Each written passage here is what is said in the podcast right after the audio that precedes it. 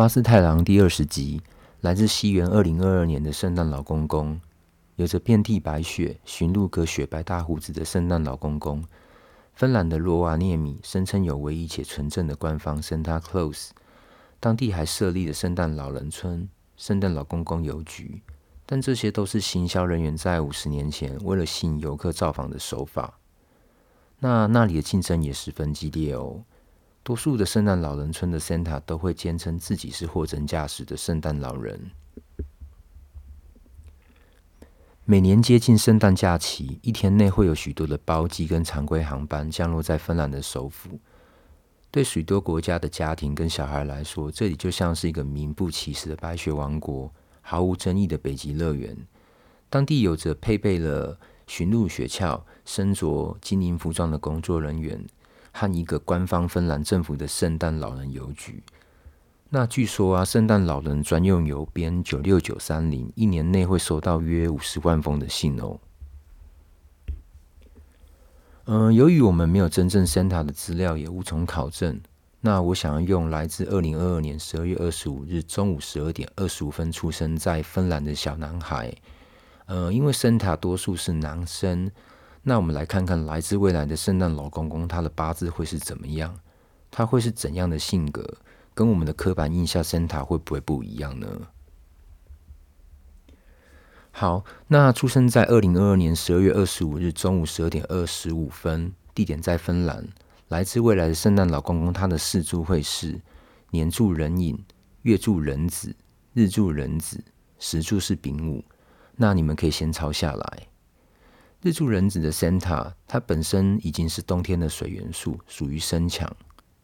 命盘过多的水元素会让他容易想太多，所以圣诞老公公的工作内容啊，就是要驾着驯鹿四处的跑，给小孩子派送礼物。如果命盘是水元素又是生强，或是你自身水元素太多的朋友，从事的工作啊，很适合四处移动，到处游旅游，也可以借由运动让自己的大脑得到抒发。因为你不动啊，你的大脑只会胡思乱想。人子的他会很情绪化，由于想太多会，呃，令人难以了解。而我们心目中的圣诞老公公也如同虚幻的人物一般，除了小孩子很期盼的圣诞礼物之外，我们对他的为人呢、啊，其实也一无所知。圣诞老公公就跟人子的人一样，要很忙碌，工作的越忙碌，他会觉得越充实。他的月柱是人子，所以来自二零二二年的圣诞老公公有着爱赚钱的企图心。同样，他的原生家庭成员跟他一样爱赚钱，也爱花钱哦。来自物质富裕的家庭，对对待他自己的父母就像朋友一样。他父母亲的个性呢，就如同镜子里面的他一样，有着丰沛难搞的情绪，甚至有些傲气，会挑选朋友的素质哦。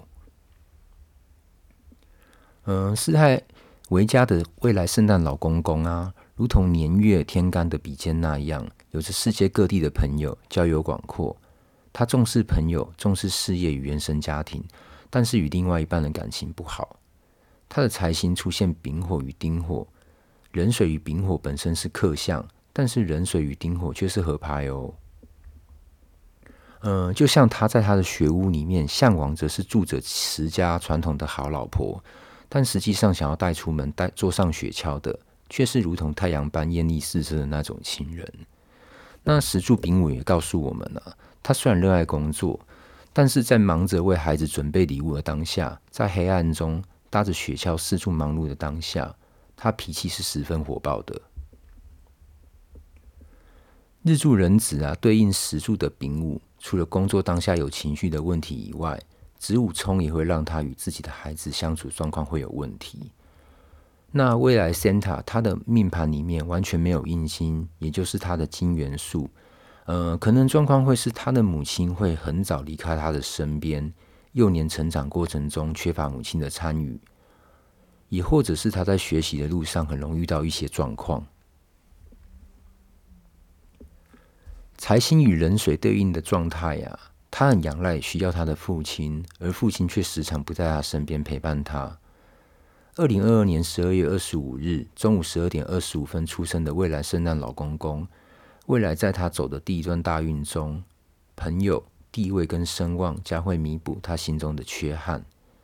好，分享到此，你们是否有感觉到我们所认知的圣诞老公公，在工作上为了世界各地的孩子散播欢乐、散播爱这些快乐气氛，同时他自身状态却不像外班那样的活泼开朗？